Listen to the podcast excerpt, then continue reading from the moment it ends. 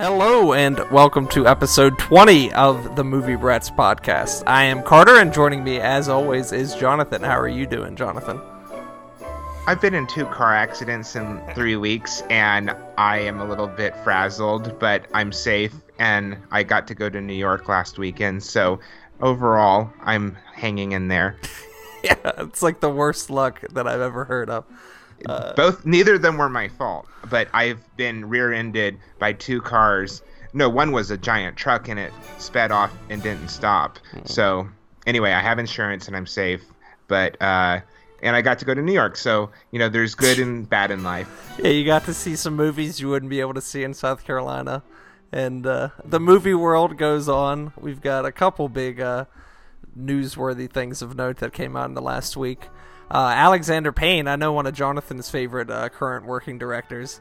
I'm not as into him as uh, as some real movie people are, but his uh, newest movie was announced. It's a horror comedy, and uh, Emma Stone and Ralph Fiennes have been attached to star in it.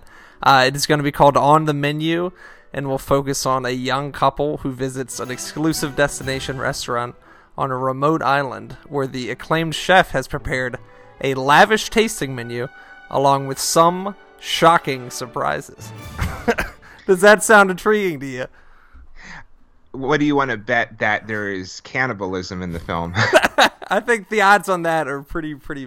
Uh, I mean, good for someone uh, voting in favor of it. Right. Yeah, but, I think uh, Alexander Payne is one of those directors where I cherish every time he has a film come out. He's one of the even true downsizing. Yeah, downsizing is came out a couple years successful. ago and was not a big yeah. hit. No, yeah, but I'm glad that he was able to make was it. Was that his I last mean, movie? Right. I saw it at the Museum of Modern Art with him in person. And wow. yeah, it doesn't entirely work, but it's so full of ideas and there's so much in it that's funny. Mm-hmm. And what's what's weird is that it you the movie that you think it is, it's not. It it starts out as the movie you think it is, and then about 30 minutes in, it just become like it almost doesn't have anything to do with people being shrunk down. It's like they get shrunk down, and then it's just an Alexander Payne comedy, and they just happen to be small. That's what I kind of love about it. But yeah, I mean, he's made Nebraska was a really big one that came out. Uh, my probably the favorite one I've made is which is one with uh George Clooney in Hawaii, The Descendants, The Descendants, which is yeah. a really and, good movie. Very dark comedy. Um, well, have you ever seen About Schmidt? I haven't. That's one with Jack Nicholson. That's from yeah. early 2000s. Yeah, it's one of Nicholson's best performances. It's one of his most understated, and it, he's just so amazing in the film. And I love the ending so much. It's one of the most emotional scenes. It's very simple, but yeah, I think I say that Alexander Payne is like the Hal Ashby of today. Oh, wow. Uh, because he makes these comedy dramas that are just you know with amazing actors. And yeah so i, I absolutely will this is the first time emma stone and ralph fiennes are going to be in uh in one of his movies which is pretty interesting. Right. He gets the biggest movie stars jack nicholson george matt clooney damon. matt damon. Yeah. So um I, I, I can't wait to see what he's going to do. And then another uh, noteworthy thing uh, Damien Chazelle, who I know I like much more than Jonathan, uh, is having a Netflix series called The Eddie, uh, and they have casted two leads for that. It's going to be Andre Holland, uh, who was in High Flying Bird from earlier this year, with both which both both of us really really liked, and then Joanna Kulig, who was in uh, Cold War last year. And I know I said this to you before. It's going to be weird seeing the people from Cold War in other movies because that one felt so much like a historical document that I don't think of it as existing in the present.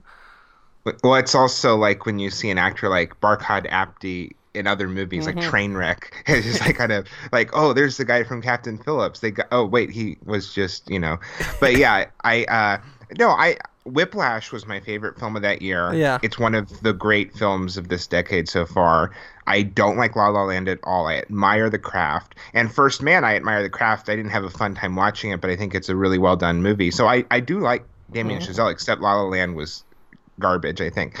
Um, It'll be interesting but, to see how he does as a TV show, where he gets a little more room to breathe than he does in his movies. Uh, so that might be good. Because yeah, he tries to jam pack all of his movies with so much stuff that maybe a TV series will be a little bit better for him.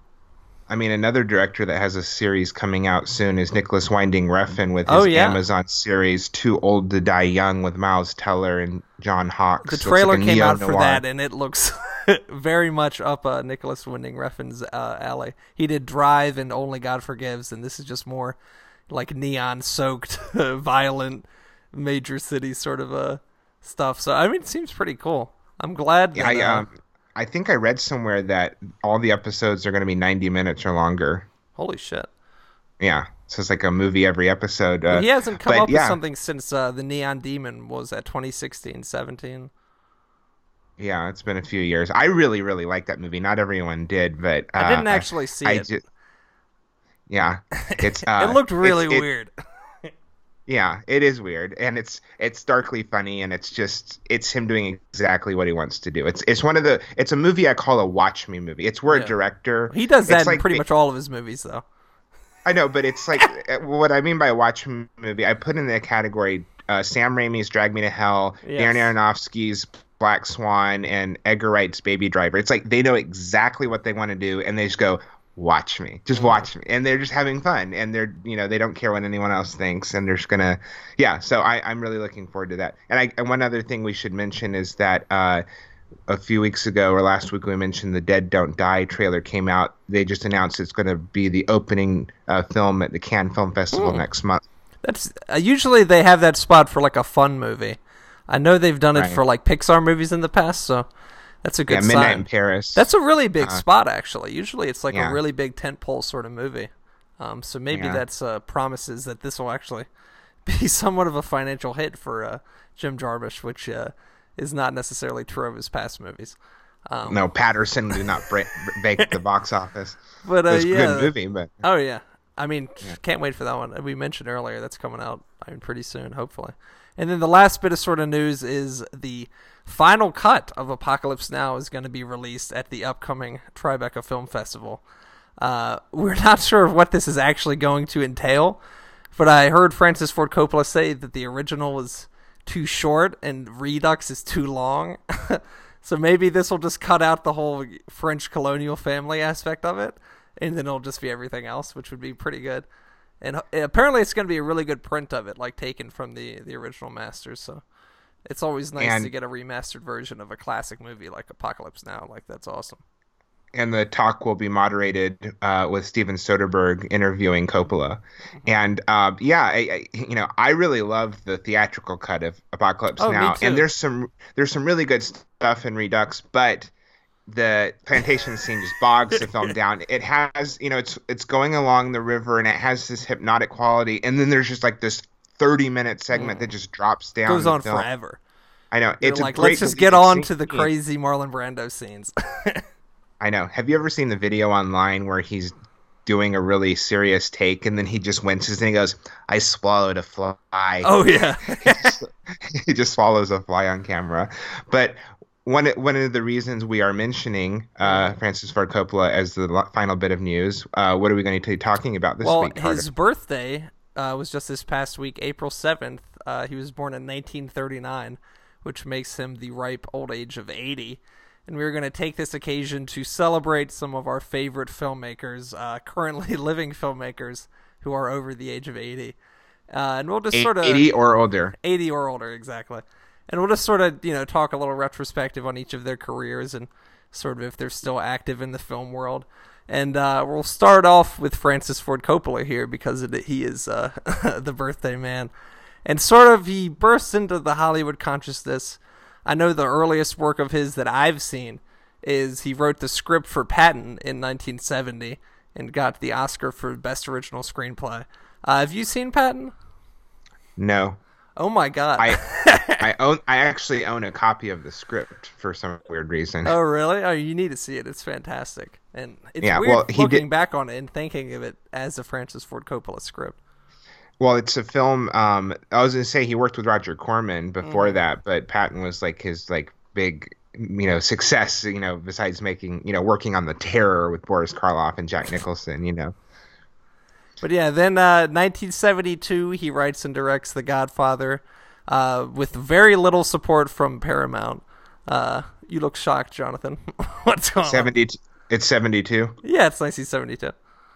Okay, and then the um the two films, uh, he had The Conversation and Godfather Part 2 in the same year. Yes, that's we're going to hold on for that for a little second. And okay. then 1972, uh, he wins Best Adapted Screenplay at the Oscars, wins Best Picture. The Godfather is the highest grossing movie of 1972. Ends up being one of the best movies ever made. At this point, Francis Ford Coppola can do no wrong. Uh, I mean, but the he Godfather, did not win Best Director. Who who no, won Best Director? Best Director yeah. 1972, I think, was Bob Fosse. Is that right? For Cabaret, yeah. yeah. Which is a nice little bit of trivia. Yeah. Cabaret, not and, a movie remembered as fondly as The Godfather, as good as no. Absolutely not true. Absolutely not true. I mean, The Godfather is considered one of the greatest films ever made, but Cabaret is an amazing film too. Oh yeah, but it's not like as many people have seen Cabaret as The Godfather. No, The Godfather's no. on AMC like every Saturday, one Saturday out of every month. I know, and it takes like five hours to show it because they put commercials every ten minutes or less. Oh yeah. And then yeah. 1973, with his newfound cachet, uh, he produces American Graffiti, which is George Lucas's second film and his first really big hit, and sort of uh, paves the way for George Lucas to make his Star Wars movies at the end of the decade. So, flexing his muscles as a producer as well as a director. And then 1974, maybe the best single year for a director in history. Uh, Steven Spielberg's 1993 jumps to mind when he made Schindler's List and Jurassic Park. Uh, Soderbergh 2000, he did Erin Brockovich in Traffic. But I think all of that pales in comparison to Francis Ford Coppola making The Conversation and The Godfather Part 2, both of which he writes, produces, and directs in the same year, which is just unbelievable. Uh, the Conversation is definitely one uh, that is less famous as The Godfather's, but might actually be like a better crafted movie. What do you think of that? Well, I mean, I'm not going to diss the Godfather films, but well, no, I'll say the third one's not very good. But uh, the Conversation is an, an, an incredible film. It's so brilliantly constructed, Starring and it's one of Gene, Gene Hackman's Hackman best performances. As a very paranoid yeah. surveillance expert. Uh, very stripped down movie. Uh, very slow, but like a hypnotic and really captures 70s paranoia. Uh, like the parallax view, Three Days of the Condor, but the conversation does it better than anybody else. It's it's I mean it's a truly sort of haunting movie. It's got one of the great closing shots of uh, any movie I can remember. Uh, yeah, it's the one with the camera going back and forth in the uh, room when he's just yeah. Uh, by himself playing his saxophone. I know, and um, I have to admit I've only seen six films uh, by Francis Ford Coppola. That's uh, shameful. Oh yeah, well that's but... the thing is he makes those in '73, makes Apocalypse Now in 1978, and then after that, uh, he doesn't really make too many great movies. Uh, he's got like Rumblefish and The Outsiders in the '80s, uh, Dracula in the '90s. Oh, sorry, '79. Yeah. yeah, it takes him five years after uh, he did, uh, you know, Conversation and Godfather Part Two. Apocalypse Now, I think of as being his sort of crowning achievement. Um, I was going to mention that it's written. Uh, one of the writers is John Milius, who on the day of recording this is 75, so he doesn't make the list of 80 and older uh, or older. But uh, John Milius is uh, 75 today, so he's getting up there. But yeah, Apocalypse Now is a movie. It could never get made today. Mm-hmm. It could never get. It would be. It's just too insane. Mm-hmm. I mean, they went insane making the movie. There's a famous documentary, Heart of Darkness, a filmmaker's journey into the Heart of Darkness, which is about Francis Ford Coppola losing his mind. It doesn't like uh, what's his name? Who's the star in it again? Uh, Martin Sheen. Martin Sheen has like a heart attack in the middle of yeah. the jungle, and then Marlon Brando like you know can't remember any of his lines, and he's just drunk all the time. Uh, it's amazing. It turned out as incredible as it is. Apocalypse Now holds up so good. I've watched it pretty recently. I think last summer, and it's just unbelievable. Um, I would love to be able to see it in a, a theater. Oh I've yeah, to like be at the presentation for this new one would be unbelievable. It would be um, great in IMAX. Oh yeah, it would be incredible.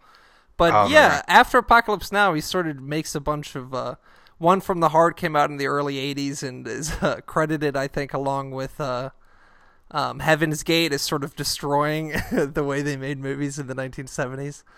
And well, I think uh, Apocalypse Now also. Oh yeah, but Apocalypse Now at least was you know well received. It wasn't a total waste of time. But uh, yeah. then he like gets oh, into making like wine and stuff like that, and sort of forgets about movies. But recently, yeah. he announced he's gonna make like the movie he's been wanting to make his whole career, right? Yeah, Megalopolis or something like yeah. that. Which he well, says I, everything he's learned in all of filmmaking is leading up to this. So Oh, it could be his best film ever made. You never know. You never know. But um, well, I was going to say the only I've seen the three Godfather films uh, The Conversation, Apocalypse Now, and Jack, which is a really bad film with Robin Williams, where he uh, plays a kid who has this aging disease, so he looks yeah. like fifty-year-old Robin. Well, that's Williams. the thing with him. He had apparently made such poor financial decisions that he took a lot of like really bad movies just as like a job to make some money because he was like constantly in debt. Um, so a lot of promise, maybe like one of the most naturally gifted filmmakers we've ever seen, but he had such a short prime that it's really unfortunate compared to someone who like Scorsese, he's still making classics even to this day. Yeah, I, I, I have to kind of somewhat correct what I said. I've also seen New York Stories, which he directed a segment of. So I guess you could say I've seen six and a third movies by Coppola, and his segment of that film is the worst. Uh, yeah. Life with uh, Life Without Zoe. But um, I uh, I do need to see Bram, Stoker, Bram Stoker's Dracula. I've heard it's in a technical marvel, all the mm-hmm. practical mm. effects and in oh the costumes, effects. everything like that. I mean, it's a great yeah. production, but just some of the casting is so weird. Keanu Reeves yeah. as uh, Jonathan Harker is particularly awful. Um, but even but uh, anyway. uh, you know Gary Oldman is very game in the lead role. I'll give him that. But uh, we can move on, and we're gonna sort of sort these by categories. Uh, and we won't gonna... spend an hour on everyone. No, no. I think that's probably the longest we'll spend on any director. So we'll start off with sort of his contemporaries, Hollywood directors, uh, sort of who worked around the same time as Francis Ford Coppola. Uh, we can start with William Friedkin, who was born in 1935 and made such classics as the Exorcist, The French Connection, and Sorcerer. Um, one of my favorite directors uh, from the 1970s. The French Connection still holds up. It's incredible. The Exorcist a little less so, but still a very effective horror movie. Jonathan Even better. No, The Exorcist is his best. is is a better film. I mean, The really French Connection's so? great. Yeah. Oh, The Exorcist. I love how John Landis said the you know guided Animal House and Blues Brothers. He said that he's a complete atheist, mm-hmm. but the Exorcist is a great example of the willing suspension of disbelief because while he was watching that, he completely bought into the devil and Christ and exorcism, and it absolutely works. And As soon as it's over, he was like, I was still like, this is nonsense. But yeah, the movie's so effective. I've seen um, I actually saw The French Connection for the first time when I was living in New York. They had a series at Film Forum of films shot in New York in the 70s, mm-hmm. and I got to see The French Connection in a theater for the oh, first oh, yeah. time, and that was really, I'd never seen it before, so that was really cool. And I also saw in that series, uh, um, Cruising, which is a very mm-hmm. controversial film he did uh, with Al Pacino going undercover. He's a cop and he goes into the gay leather scene and goes to gay bars. And um, some people think the film's homophobic, and some people think it was daring at the time for even tackling that subject matter. But yeah, I mean, I think it's an interesting film. And the, and you know that you know how Cruising came about, Mm-mm. how the how because one of the people that worked uh, in the hospital when they filmed in The Exorcist ended up being a serial killer huh. that Cruising was based on. Oh my god. Yeah. So, yeah, I actually saw Friedkin last year at the um, at Metrograph. He had a his new documentary uh, about supposedly a real exorcism, and it's not a great film. It's barely over an hour long, and it's a glorified DVD extra. It would be something that would be on the Discovery Channel. Mm-hmm. Um, but I got to see him in person, and he's a great rock and tour. He's one of the best old school directors just to listen to talk about yeah. movies. He's so fun. But yeah, that was his last movie. He made Killer Joe in 2011 with Matthew McConaughey, which is a really good movie. It sort of started yeah. Matthew McConaughey's uh, reemergence into the public uh, sort of consciousness. Yes, exactly. The McConaissance, as uh, scholars like yeah. to say. Yeah. But uh, his, his last two uh, narrative films are both uh, both been based on Tracy Letts plays, uh, huh. Bug and Killer Joe, and he also did um, not Friedkin, but Tracy Letts did August Osage County, uh, okay. which won the Pulitzer Prize. But um, yeah, yeah, I really like Bug and Killer Joe. Friedkin's another one I've uh, not seen enough films by. I've seen The French Connection, Have you seen The Sorcerer? Exorcist.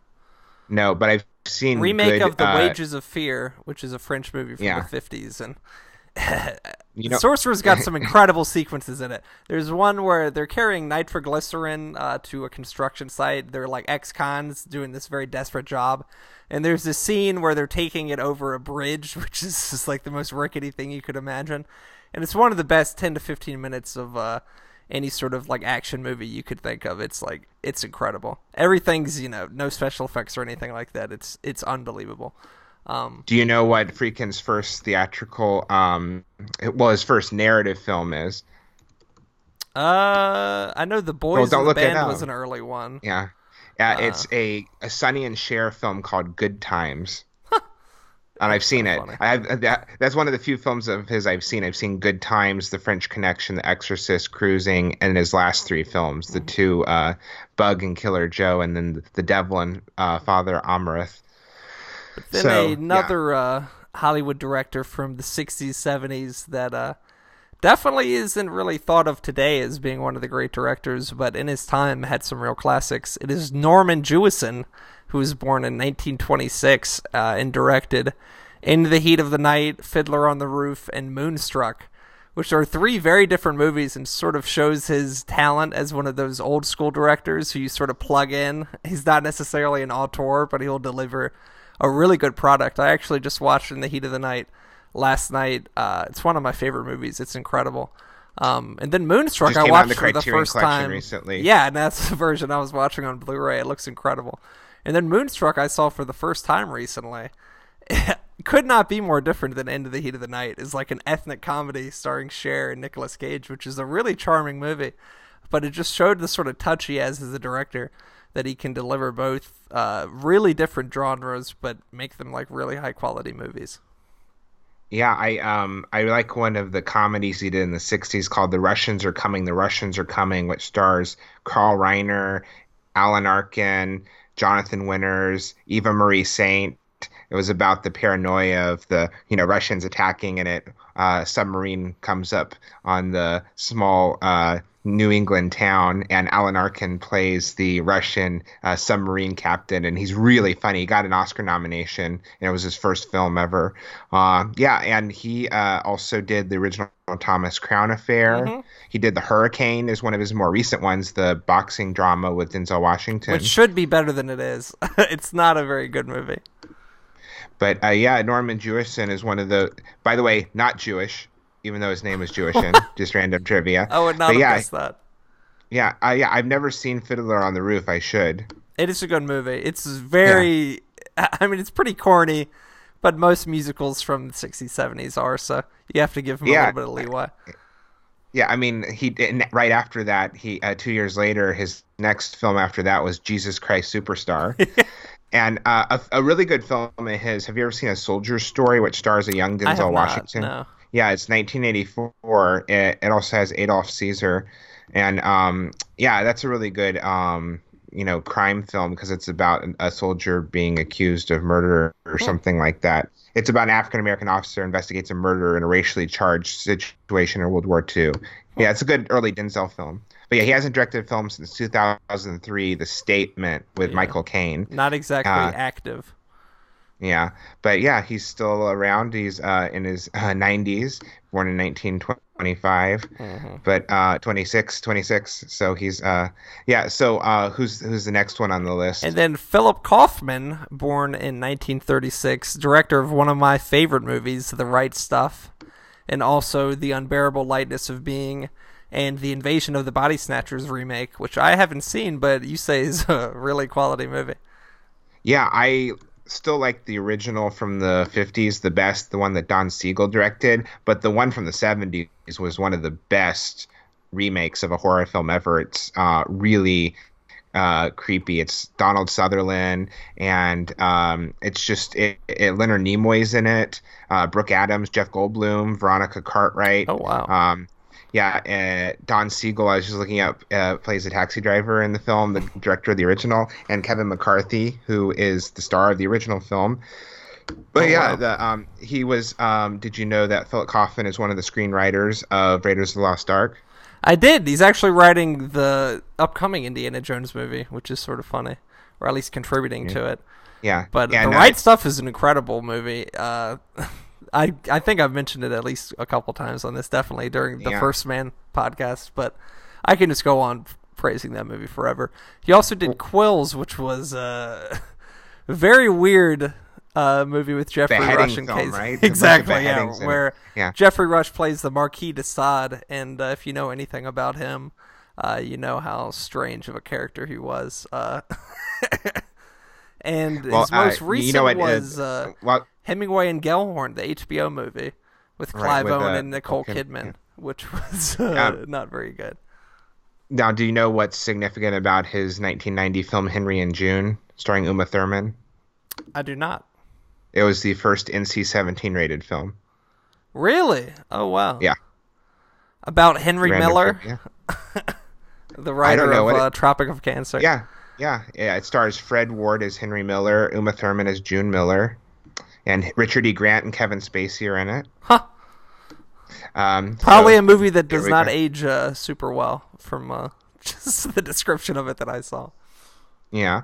Well, um, I'm going to go into talk about comedy directors now. There are three comedy directors that are really important that are 80 and older. We have Woody Allen, born in 1935, December 1st.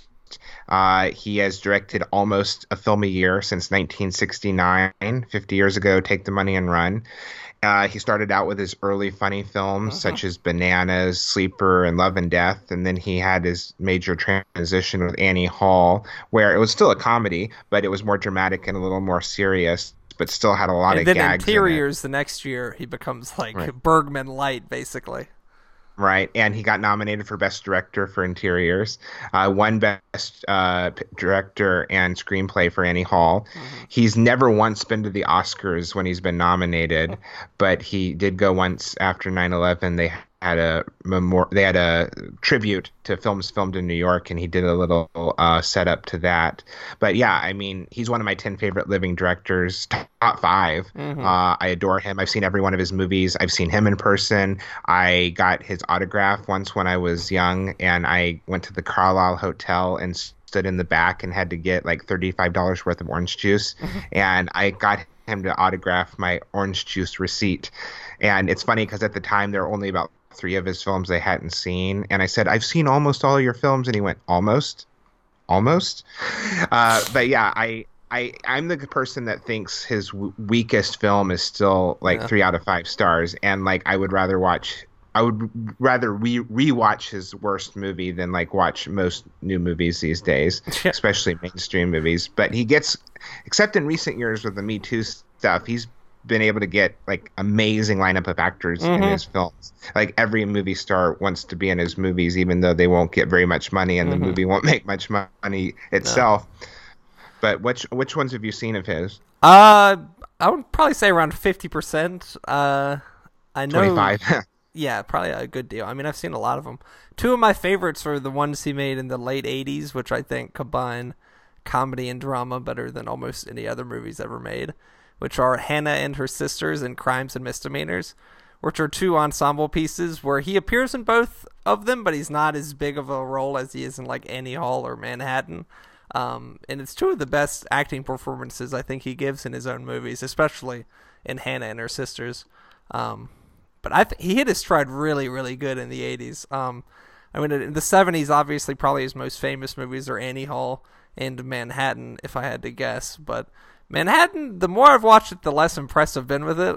I really like the beginning, where he's naming all the stuff he really likes over uh, the George Gershwin score. But aside from that, the whole plot with the the high school girl I find very weird, especially because it's a little too close to real life. Um, well, have you ever seen his film Zelig? I have not. Yeah, that's a that one. Radio film. Days. I've never seen Bullets Over Broadway.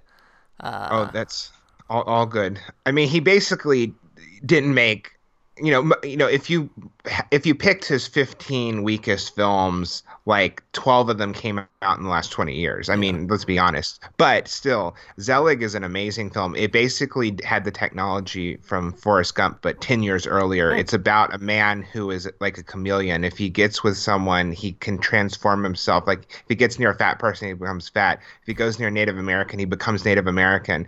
And it, they put him in old footage. Like there's a scene where he's standing uh, in the background of a Hitler rally, and he's making like he's trying to wave at someone in the crowd, and Hitler turns around and it seems distracted by him, and it looks flawless. It came out in the early '80s. Oh wow! Like ten, like a decade before Forrest Gump, and it's like you know 80 minutes long maybe.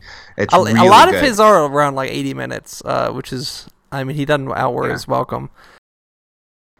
And a female director that we have and a comedy legend is Elaine May, who is only actually directed four theatrical films, but she is a comedy legend. Mm-hmm. And uh, I actually got to see her earlier this year in New York City uh, perform on stage in the Kenneth, Lon- Kenneth Lonergan play, The Waverly Gallery. And oh. she is uh, born in 1932, and she had amazing comic timing still. So uh, was known early the... with her partnership with Mike Nichols, who went on to direct The Graduate and Who's Afraid of Virginia Woolf and uh, other movies like that.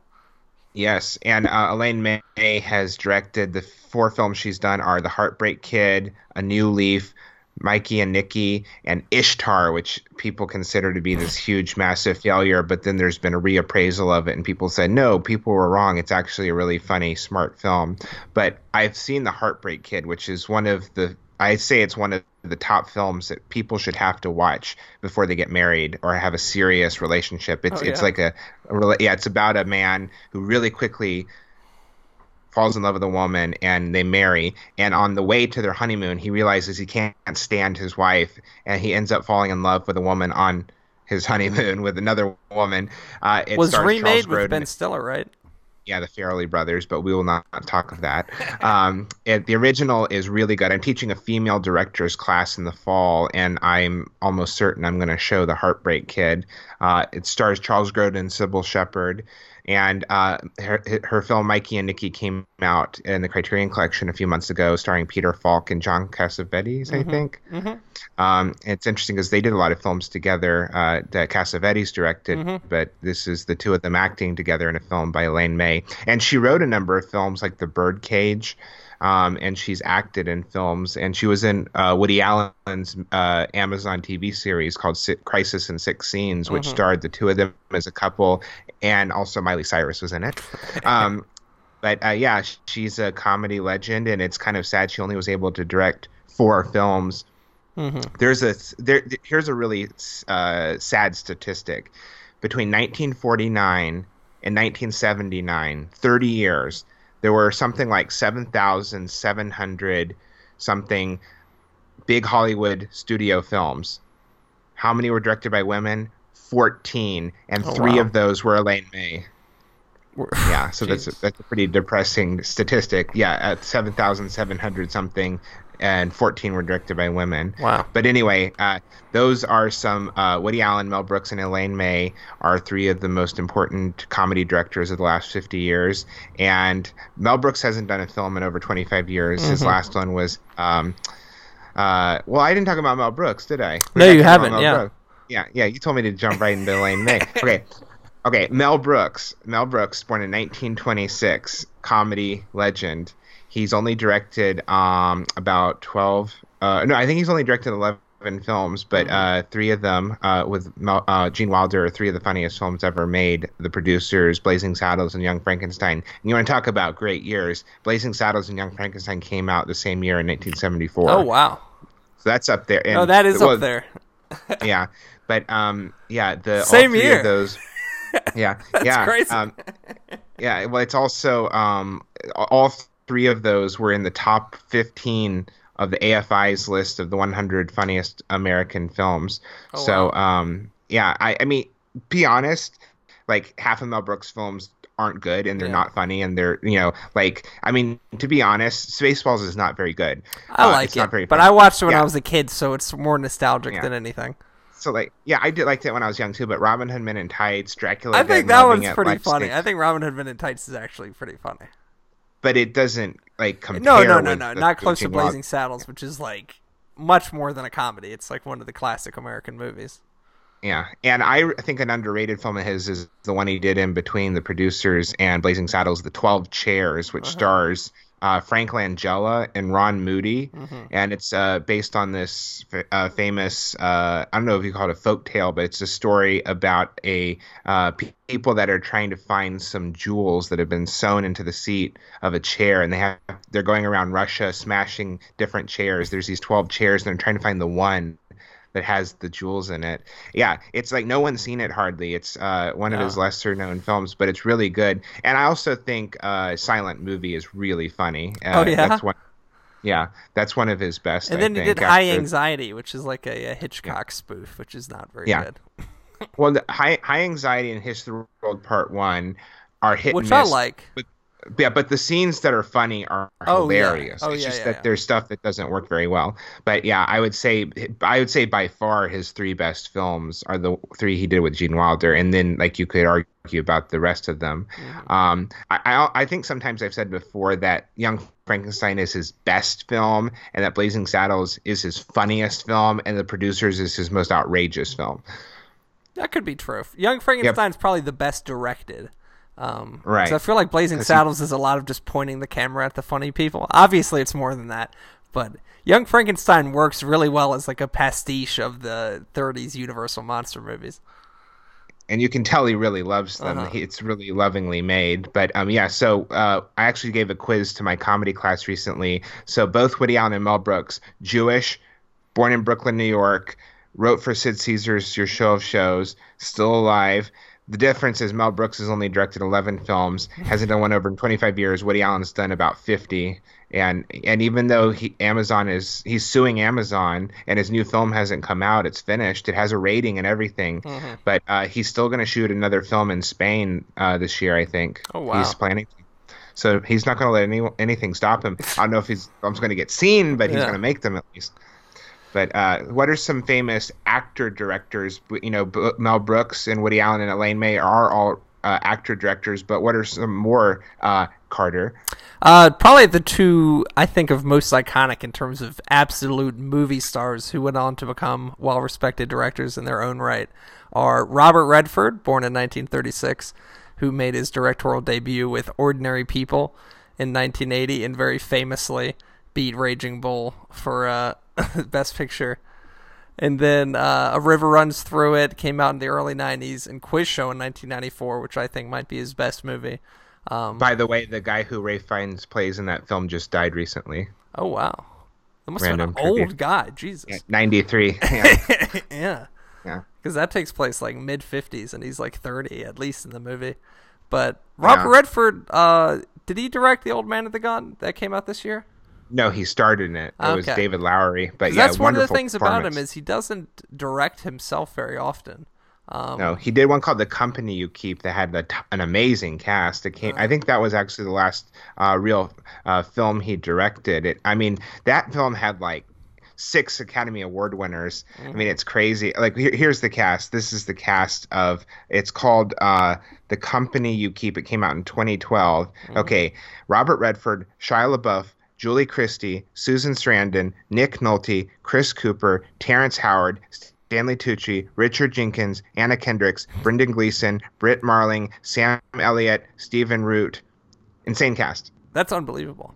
And then Yeah. he did Lions for Lambs in 2007, which also had a really good cast. But uh, he, I mean, he hasn't reached uh, the heights he has directing that he did in the 80s and 90s, which is a little disappointing. Legend of Badger, Bagger Vance from 2000 is a good movie. Uh, never seen The Horse Whisperer. I know that was sort of a thing when it came out, but that's not exactly a movie people talk about anymore. Um, Yeah. I've only seen of the films he's directed Quiz Show, but that's a really good You've never seen Ordinary People? No, I haven't. Oh wow, it's worth I- seeing I just because. Uh, I mean, knowing that it beat Raging Bull. Um, Yeah. Timothy Hutton is really fantastic in it. Also, Donald Sutherland really good, and Mary Tyler Moore, Yeah. who's like known for comedy, actually, is great performance as an awful mom. Really good Yeah. performance as just a total bitch of a mom, which is uh, sort Yeah. of against type. Um, and uh, I would say the, one of the most, I would say the director that is like a- in America that's still working. Uh, who is the other major actor director? Uh, Clint Eastwood, born in 1930, Yeah. who just had uh, The Mule come out last year, and uh, he's as good as ever. It was a really good movie. Um, he had two films come out last year. Which one- oh, the other one was the 12, 19 to Paris or whatever the hell yeah it was 15, called. 17 to Paris. Yeah, There but it's go. crazy that he's 88 years old and he had two films come out last year. He directed. Yeah. But he's also known for doing The Outlaw Josey Wales, which was one of his early westerns, sort of uh, what he. I mean, he started off, he directed Play Misty for Me, which is a very different than you think of as being a Clint Eastwood movie. Then made a whole bunch of westerns, and then Unforgiven 1992. And then in the early 2000s, sort of reinvents himself as this sort of uh, gritty, urban, dark uh, filmmaker with Mystic River and Million Dollar Baby, um, which were both fantastic movies. Million Dollar Baby won Best Picture. Mystic River got a whole bunch of awards. Uh, what do you think of uh, those sort of phases of Clint Eastwood's career? Well, he's a director that I've I've only seen play Misty f- uh, for me, uh, and I've seen Unforgiven, I've seen Million Dollar Baby, and then I've seen his last ten films in a row in their original release in theater. Mm-hmm. Um, so yeah, oh, he's amazing. I mean, it's incredible the number of movies he's done that are so good when he was in his like late sixties and upward. I mean, yeah. I think Changeling is really underrated. Uh, one of Angelina Jolie's best performances. It really is. Uh, yeah, it's like a she manages to give a real grounded performance, but also be this like amazing old school movie star. Mm-hmm. It's like if the film had come out when it was set, like you could see Bette Davis starring in it. Uh-huh. Um, or Joan Crawford, but uh, yeah, I really liked the Mule. I, I was like really surprised by how much I liked the Mule. I oh, thought me it was too. really good. Um, I thought that um, I mean, I like I, I mean, even something like Sully. It's like Sully is like he's. It's so cool that he's that old and he's just like I'm just gonna do this. Exa- it, it's like it's not amazing, mm-hmm. but it's just like it's exactly what you expect it to be. Like Tom Hanks is perfectly cast. Yeah. Of course, Tom Hanks is going to play Sully, and he just it's like Sully himself. He just gets the job done. It's just yeah. like here's the movie, boom, boom, boom, and it, you know I. He's very exactly- old school, and just sort of like how Norman Jewison we were talking about, how you can just sort of plug him into almost any sort of movie, and he'll like yeah. make it a well crafted good movie. He's like really. For someone who's such a big movie star, he's uh, like into the craft of filmmaking is really really good, and all of his movies yeah. have a great look to them. And the, and he really is almost. It's interesting. Like he's a genre director because he'll do every. He did Jersey Boys, was a musical. He'll do, do, biopics. He does war films. He does westerns. He does thrillers.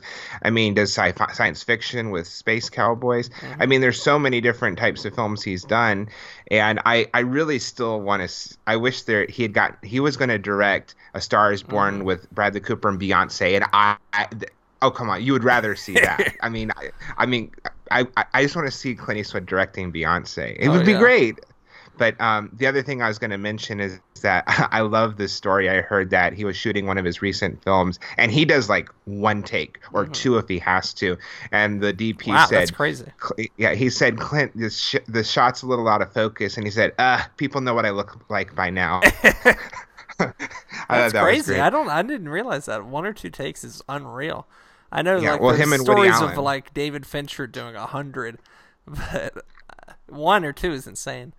But yeah, uh, well, Woody Allen, the, the the story about shooting with Woody Allen, I love that there, uh, during Vicky Cristina Barcelona, he was shooting a scene with Scarlett Johansson and Penelope Cruz were making out, and he th- he thought that there was a spot like on his hand or something. He there's thought he had he thought he had cancer or something, and he couldn't wait for the day to be done with so he could go to the doctor. And ended up being nothing, but he has two of the hottest movie stars making out in front of him, and he just he couldn't. He, he's like, I want to go home. I don't want. I don't care. Just finish shooting. And I just love that. It's like so Woody Allen. He's like neurotic and like he you know he doesn't really care about the two hot movie stars making out in front of him. So we can but, uh, transition uh, from that uh, delightful anecdote to some British directors who are over 80. Uh, we can start with probably the most famous of this sort of generation, Ridley Scott, who was born in 1937. Um, first, he started off directing music videos and commercials, sort of stuff like that. Uh, then uh, The Duelist from the late 70s was his first theatrical movie. Have you ever seen that? No, I should. I, Period I own the Blu-ray. with uh, Harvey Keitel um, sort of about Napoleonic soldiers and like the practice of dueling. Really beautiful movie. Uh, it's based on a story by Joseph Conrad, which Apocalypse Now is based, uh, you know, on his writing. Mm-hmm. But yeah, and then he makes? Alien right after that, which is yeah. one of the, still holds up to today, one of the greatest horror sci-fi movies ever made. Uh, makes Blade Runner a couple years later, which similarly considered one of the best sci-fi movies ever made. Um, and one of the most influential, certainly. Oh, for sure. Uh, that makes uh, he's sort of commercial director, very sort of plug and play. I don't think of Ridley Scott as being a real auteur. Uh, he wins Best Director for Gladiator in 2000, and then just keeps making big budget movies, uh, sort of to the present day. Um, but I really like The Martian. I yeah. thought that was really good. But for no, he, a director no, he's never who's won made an Oscar. such he's never classic won an Oscar. movies, uh, you don't think of him as being one of the great all-time directors. Yeah, I was saying he's never won an uh, Oscar. He uh, Gladiator won Best Picture, but he he was nominated for Thelma and Louise, Gladiator, and Black Hawk Down, oh, but he's wow. never won. Okay, but uh, Black Hawk uh, Down is yeah, a good I, example of I think Ridley Scott as a director. It doesn't feel like a Ridley Scott movie, but it's really well made, and that's just sort of what, what movie? good at. Uh, Black Hawk Down. Oh yeah, I was looking at that up recently. That has an insane cast. Like, oh, like no one you can't tell who anyone is, but it's like there's yeah, so many all people wearing in helmets it. and have buzz cuts. I know that it's like it has Tom Hardy in it, and he's like you people you forget that you know Nikolai young Coster Waldau from Game of Thrones is in it. yeah, uh, and um, Ty Burrell from yeah. not Ty Burrell from uh, Modern Families. oh it. yeah, he yeah. is in it. Orlando. Blood. I have I have seen uh, uh, all the money in the world, Alien Covenant, The Martian, Exodus, Gods and Kings, The Counselor, Prometheus, Robin Hood. Um, Which none of them you'd really uh, consider great movies. No, I remember. I don't know why. I remember thinking Robin Hood was really underrated. I thought that was a lot of good. fun. I don't really remember. good Oscar Isaac performance, actually. Yeah, um, it's. I mean, I thought it was so cool that he it was able to change all the money in the world and like two months and like just reshoot it all. And with Christopher Plummer, who was like 88 years old, mm-hmm. and it was like crazy that he was able to do that so fast. And he's still working. I mean, I love to. I saw one of those Hollywood roundtable uh, discussions with the director, mm-hmm. and they're talking about The Martian. And so, and the question was, what was the most difficult thing about shooting The Martian? It wasn't difficult. It was really easy. Just got it together and did it. And he's like, you know, 78 years old or something, and it's just like technical marvel with all these characters, and he's like, "Yeah, it was easy. Just did it." Yeah. You know, probably so he's, he's, probably producers love him. He's probably really good at getting movies in under budget for really big budget movies, just because he's such a proficient filmmaker.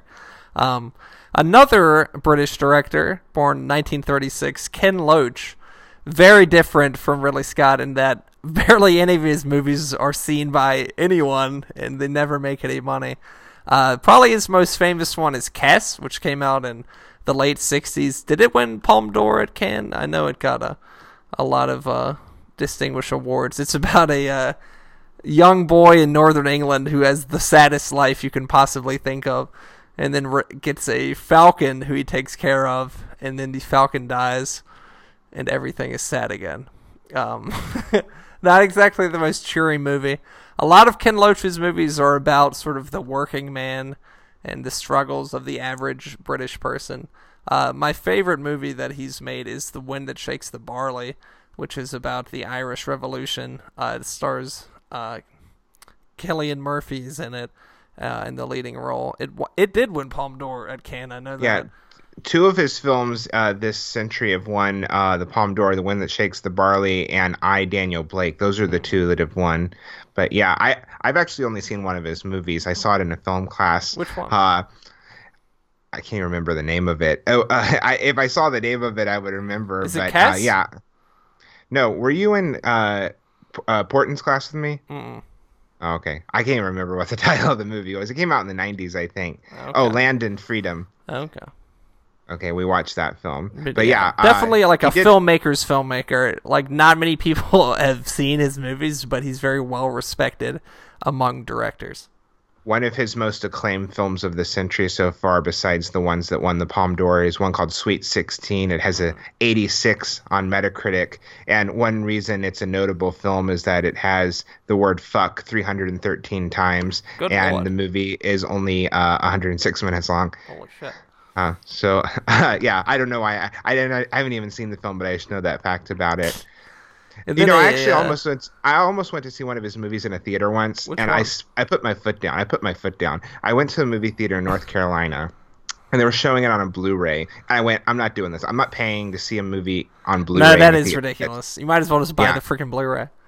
Yeah, but uh, who's the other uh, big British director we have listed? One of my favorite all-time uh, directors that isn't necessarily thought of as being, you know, up there with the Kubricks and Hitchcocks of the world. James Ivory, born in 1928, the master of the literary adaptation, uh, made some great E.M. Forster adaptations in the 80s with A Room with a View, and then Howard's End in the early 90s, and also Maurice, which uh, stars uh, Hugh Grant in one of his early roles. Uh, and then The Remains of the Day in the early 90s. Uh, he had a partnership with Ismail Merchant, who was his producer and also longtime romantic partner, uh, who died in the early 2000s, I think. And James Ivory has not directed a lot since, but wrote Call Me By Your Name, which came out a couple years ago and received an Oscar nomination for that screenplay. Um, he won. Oh, did he really? I. Yeah, he won. Oh wow, I forgot and, about that uh, completely. Yeah, he um he was wearing a shirt with Timothy Chalamet on it. He was wearing a uh, like a car uh, like a uh, caricature of him. But yeah, he hasn't directed a film in a decade. His last film, 2009, was The City of Your Final Destination. I've never actually seen any of his movies that he's directed. Oh, wow. I've seen Call Me by Your Name, but um, I, I love the fact that he's been trying to for years and years make a 3D film version of Richard II with Tom Hiddleston. I love the idea that he's. I saw that his, that was on his IMDb. Yeah, I don't. I, like, I don't what know. What the hell is this? I don't know that you know they're going to let a guy who turns 91 in June t- direct a 3D Richard II, but that would be amazing. Be fantastic.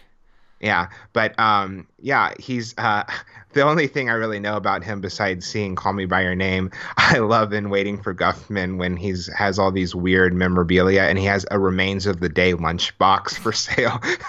he's like the kids love it. anyway, no, but, but I um, love James Ivory. I cannot overstate how much I love A Room with a View one of my favorite novels. The adaptation might be even better. Howard's End is the same way. You got to watch some James Ivory movies. He's the best. Yeah, I know. He he does the like the you know, austere P- British PBS exactly masterpiece uh, costume yeah. drama. He does it better than anybody, and that is just my favorite right. kind of movie. Right.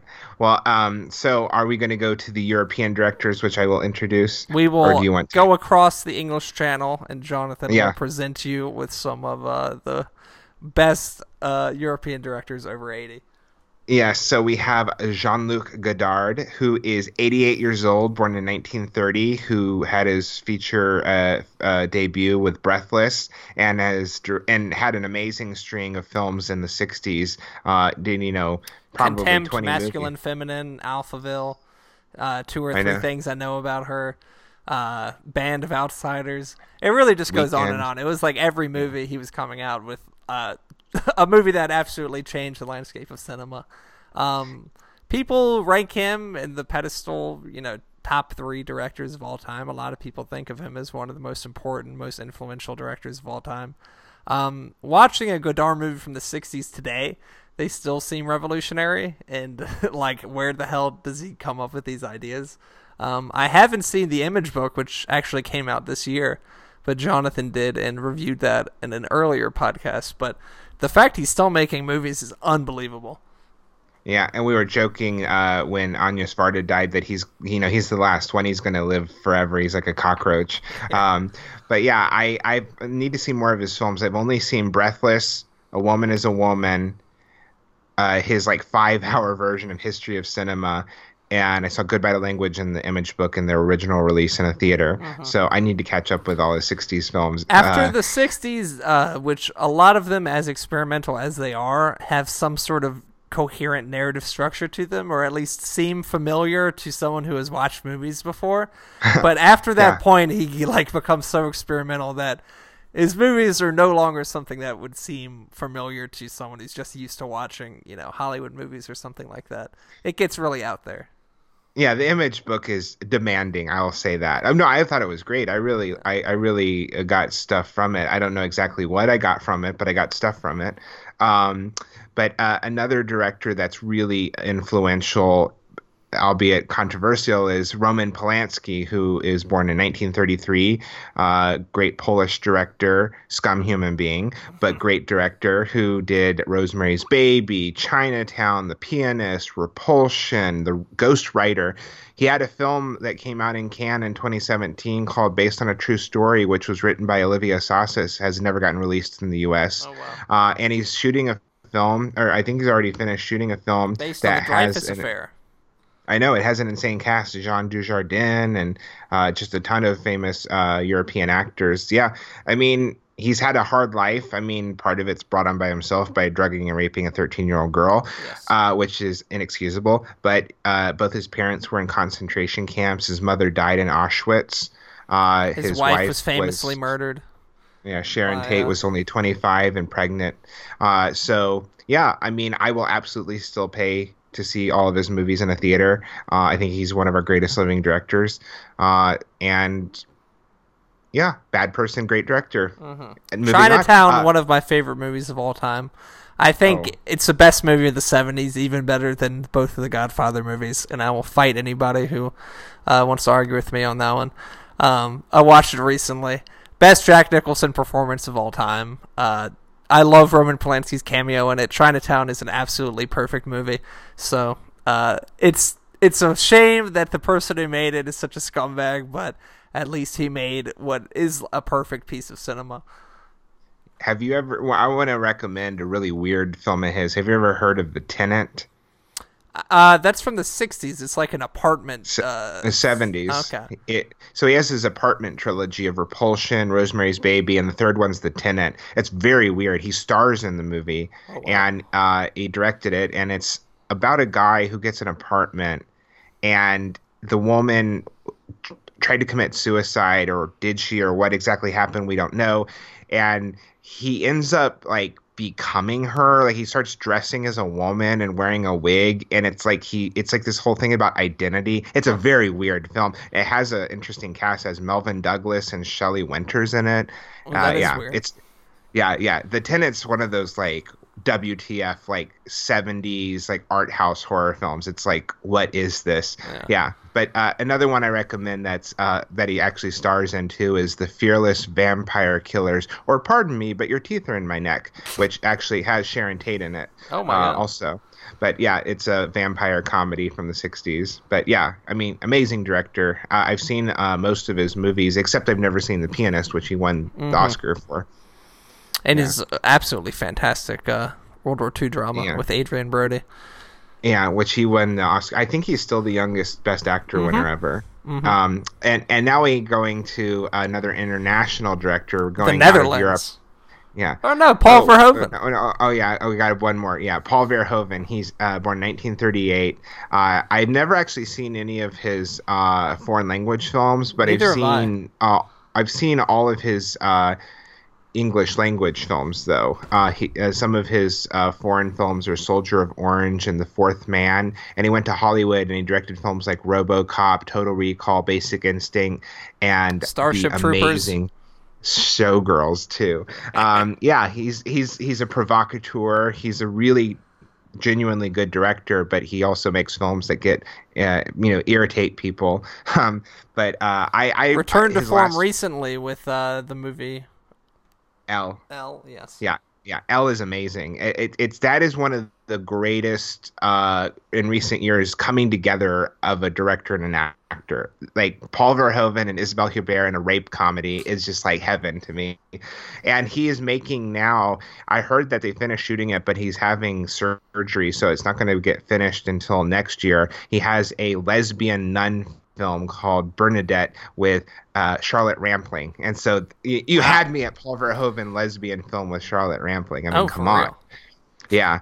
So, uh, oh my God, I just imagining that makes me so happy. Um, but as I was, I jumped the gun a little bit. We're going to another uh, international director. We're going to Chile for Alejandro Jodorowsky, the madman brilliant director. He's 90 years old and he's only directed about seven feature films and he's had gaps of like 25 years between movies. But he's uh, is best known for his midnight movies from the 70s, such as El Topo and The Holy Mountain, which he also starred in. And he's done two films just for hire, one called Tusk, which is a family elephant film. Wow. And he did one called The Rainbow Rainbow Thief, which starred Omar Sharif and Christopher Lee. Wow. And uh, but then he came back after 25 years and did uh, two autobiographical films, The Dance of Reality and Endless Poetry, which are both wonderful.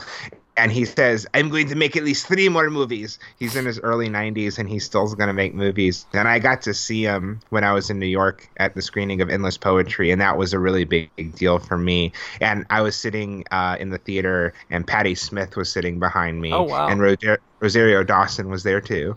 Uh, name drop, but um, yeah, Alejandro Jodorowsky is a crazy madman, and I love him to death. I, I I wrote after I saw the Holy Mountain for the first time. I said I want him to officiate my wedding. Like I just like I, he needs to live to be 140. He needs to be the oldest person alive. You know, he needs to break the Guinness Book World Record. But yeah, I love him, and I I legitimately hope he keeps making movies. And if you've never seen it, also you need to see Jodorowsky's Dune because uh-huh. he was going to do Dune before David Lynch did it, and it is like the greatest film never made because it was going to be done uh, with Pink Floyd music. The sets and the design were going to be done by H.R. Giger before he worked on Alien. It was going to star Keith Carradine, Mick Jagger, Gloria Swanson, Salvador Dali, Orson Welles and it was just like every and he had the entire film storyboarded every shot and he went to hollywood with all this talent and they said no it's too weird we won't do it wow and it's like it's it's it's like oh my god what what it, what could have been no talk about but, a yeah. what if that's like stanley kubrick's uh, napoleon movie that just like oh I shit i wish that had gotten made I know, and now we have Denis Villeneuve, or how do you say it? Denis Villeneuve yeah, yeah, who did the uh, uh, uh, Arrival. He's doing Dune, mm. and it has a great cast. But um, anyway, uh, we're going to talk about two documentary. You've never seen any of Jodorowsky's films, have you? No, I have not. Okay, you're you're too white bread to yes, you're too normal to watch his movies, right? yes, I'm the one who watches James Ivory movies. I know. I remember I showed my mom purposely only the first 10 minutes of the Holy Mountain. I said, I just want to show you the first 10 minutes so you get a taste of Jodorowsky. And afterwards, she said, Yeah, that was enough. I don't need to see any more.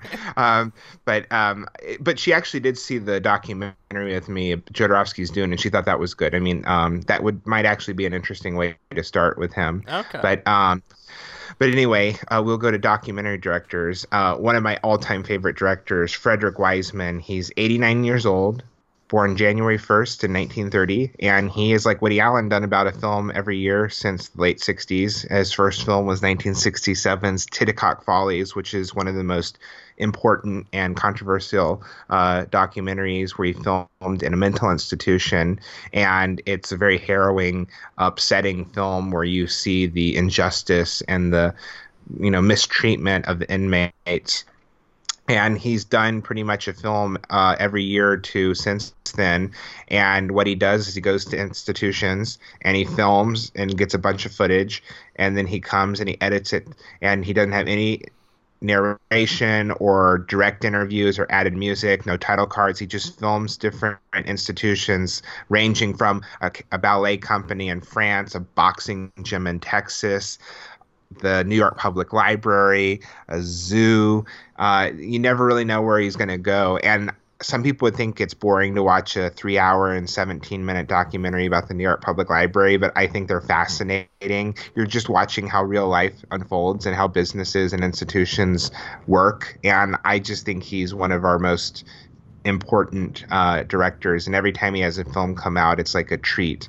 And I got to see him last year at the New York Film Festival uh, when I went up, and his newest film was called um, Monrovia, Indiana.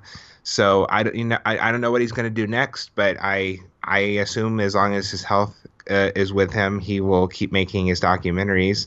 Uh, and I, I, I, went through a series of them. Uh, I saw a random group of them from like the late 80s or early 90s. I mean, I haven't seen nearly enough of his movies, but uh, I would highly I haven't recommend seen starting. any of them. Yeah, I would recommend Titicut Follies. And oh, well, the big one I went to see Near Death in theaters, which is a six hour black and white documentary about people dying in a Boston ICU hospital unit. And there was three hours, a little over three hours, and then there was a 10 minute break. And then almost another three hours. That that was uh, I I prepared for that. I I didn't drink too much during the day. I really slept. I ate enough, and I like I I had some uh I had some wheat thins in a Ziploc bag in my pocket in case I got hungry. I mean, and I didn't miss a second of it. I was very proud. It's just the longest film I've ever actually seen in a theater, um, and it's a tremendous film. It's just has a very small audience of oh, people yeah. who want to watch a six-hour black and white documentary of people dying in a hospital. But um, I adore Frederick Wiseman, and uh, if if you have any of you have Kanopy, his films are available on that streaming service that's connected through libraries. Mm-hmm. And then another director is D.A. Pennebaker, who I've also seen in person. He's directed a number of famous uh, music documentaries, such as Monterey Pop, which I saw him at a screening of, uh, the Bob Dylan documentary Don't Look Back, mm-hmm and he did The War Room, mm-hmm. uh, and he was born in 1925. And he had a film that he co-directed not that long ago. It was about the uh, ethical treatment of you know testing animals, mm-hmm. and it mm-hmm. was the it was called Unlocking the Cage or something like that. But he's best known for his uh, music documentaries, mm-hmm. which were really influential. One of the yeah. first sort of major star documentary filmmakers, D.A. Pennebaker. Right. Yeah, and he did get an honorary Oscar in uh, 2013, and he was nominated for The War Room. Mm-hmm. Um, yeah, which so is he's, about he's, Bill Clinton's uh, campaign in 1992. Made a star of James Carville. Really yeah. incredible documentary about sort of the inside of politics. Yeah, and Monterey Pop is the one I said I saw in mm-hmm. person. I saw him Has in person. Iconic uh, Jimi oh. Hendrix performance in it, and also an oh. iconic oh. Otis Redding performance. Oh, I mean the people that are in that. You have the mamas and the papas, Art Garfunkel and uh, Paul Simon, Art Gar- Garfunkel. Mm-hmm. You have um, Jimi Hendrix. You have Janis Joplin, the Animals. I mean it, the Who. I mean it's insane. Uh, Country Joe and the Fish. Uh, yeah, it's it, it's an amazing lineup of uh, talent. But yeah, so uh, go and watch some of and rock out to some of his concert films. Mm-hmm. And now we're going to end with a few directors that are 95 and older. Um, I will mention one of them because I talked about the comedy directors. Another one is Carl Reiner, who is uh, 97 years old, born in 1922, and I'm Facebook friends with him. Uh, he is probably best known for creating the Dick Van Dyke television series, mm-hmm. uh, but he also directed a number of Steve Martin early films, such as The Jerk and All of Me. Uh-huh. Directed the George Burns comedy Oh God. Um, he did the 2,000 Year Old Man comedy recordings with Mel Brooks, and they're uh-huh. best friends. They still watch a movie just about every other night. They say that their favorite type of movie to watch is any movie where a character says, Hold the perimeter you know, he, they want to watch a movie like that. Um, so yeah, he's still going. He hasn't directed a movie in like 25 years, uh-huh. But he uh, was on Sarah Silverman's Hulu show recently. He was been on Angie Tribeca. He's on talk show hosts all the time, mm-hmm. uh, talk shows all the time. He was on Conan a few years ago, and earlier in the day he had fallen down a stairs and he still was able to come. uh, so yeah, he's awesome. Uh, Carl Reiner, still very funny uh, comedy legend and has directed a number of classic comedies. And also, I recommend, if you've never seen it, a film that could not get made today because it's super dark and politically incorrect. Where's Papa with George Segal and Ruth Gordon, where he's basically trying to scare his mother to death to, so she'll have a heart attack. And there's jokes about mugging, and it's like really, uh, you know, he's trying to put his mom in a home or kill her. Uh, it's very dark, but uh, it's one of those kind of 70s dark comedies that just don't get made today because it's too uh, wrong. But uh, good God, what are what are some other ninety five and older? Yeah, we'll wrap up with uh, one of the great Shakespeare film directors, Franco Zeffirelli, born in 1923 in Italy, uh, did The Taming of the Shrew uh, and Romeo and Juliet, which I'm sure a lot of people were forced to watch in their high school literature class. Um, two of probably the most famous Shakespeare adaptations ever put on film. Obviously, Kenneth Branagh became sort of the big Shakespeare director later in the 90s, and before him there was Laurence Olivier. But Zeffirelli made really colorful adaptations uh, that were very faithful to the original uh, uh, plays, and two of my favorite Shakespeare adaptations. I'm a really big Shakespeare fan, and especially love Shakespeare on film. And uh, I'm not a huge fan of the play Romeo and Juliet, but I think his version is the best version. Baz Luhrmann's is all over the place, and I don't really like it. and there's some others that are. Uh... He, he, did a version of Hamlet in 1990 with Mel Gibson and Glenn Close. Mm-hmm.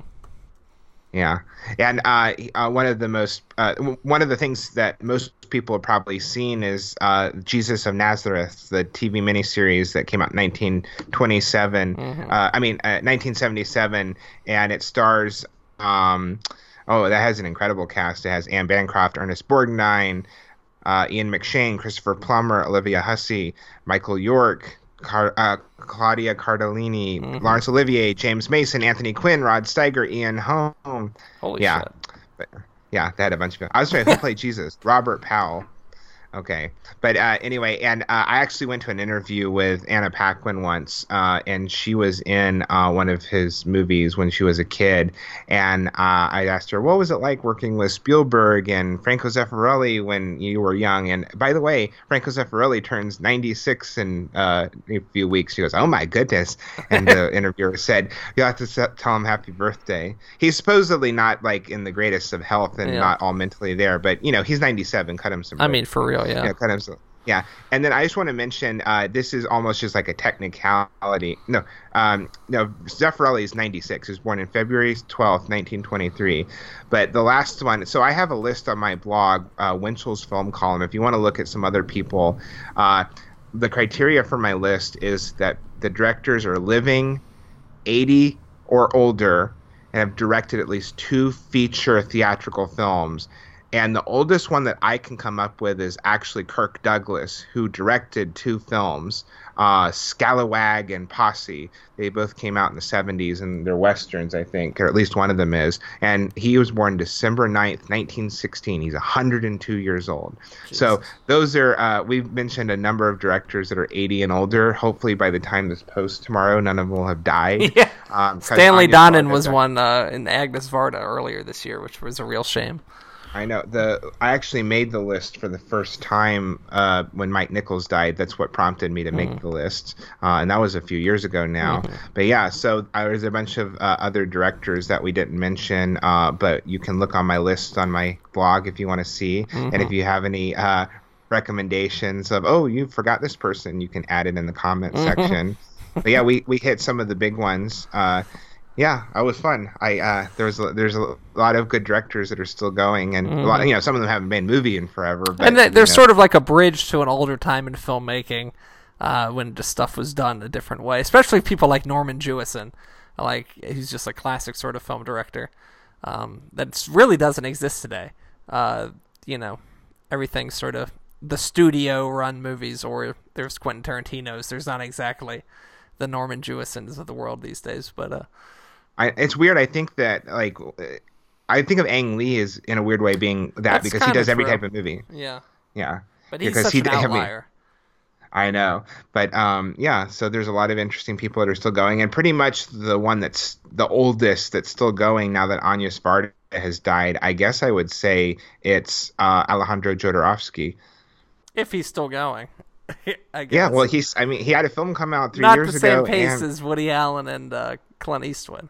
No, but he's he he still plans on making a movie, and he's uh yeah, and I I, sh- I should I think we should just mention um because he had a birthday on April fifth, Roger Corman, ninety three years old, uh, very influential, but not yeah. widely seen. No, they, absolutely not. His films are probably more seen than almost anyone we've mentioned because he made all those uh, schlocky horror films, and everyone yeah. saw those back in the day. Well, back but in yeah, the day, not not now though yeah, but his, uh, you know, he started helped start the career of Martin Scorsese and Ron Howard and Francis Ford Coppola and Jack Nicholson and Dennis Hopper and mm-hmm. Jonathan Demme. Really low budget uh, movies. Taught right, them sort it, of the art of filmmaking at at budget yeah. level, especially Scorsese. Yeah, he had the original Little Shop of Horrors. Um, yeah, so uh, those are some great directors we talked about that are uh, at least still alive, have not uh, gone off the mortal coil yet. So yeah, well, we'll talk about some new movies next week. Hopefully, uh, we thought we would just do this because Coppola turned 80 recently, and I thought it would be fun to talk about directors that are still with us. Mm-hmm. And uh, yeah, so thank bye-bye. you for listening, and we'll be back with y'all next week.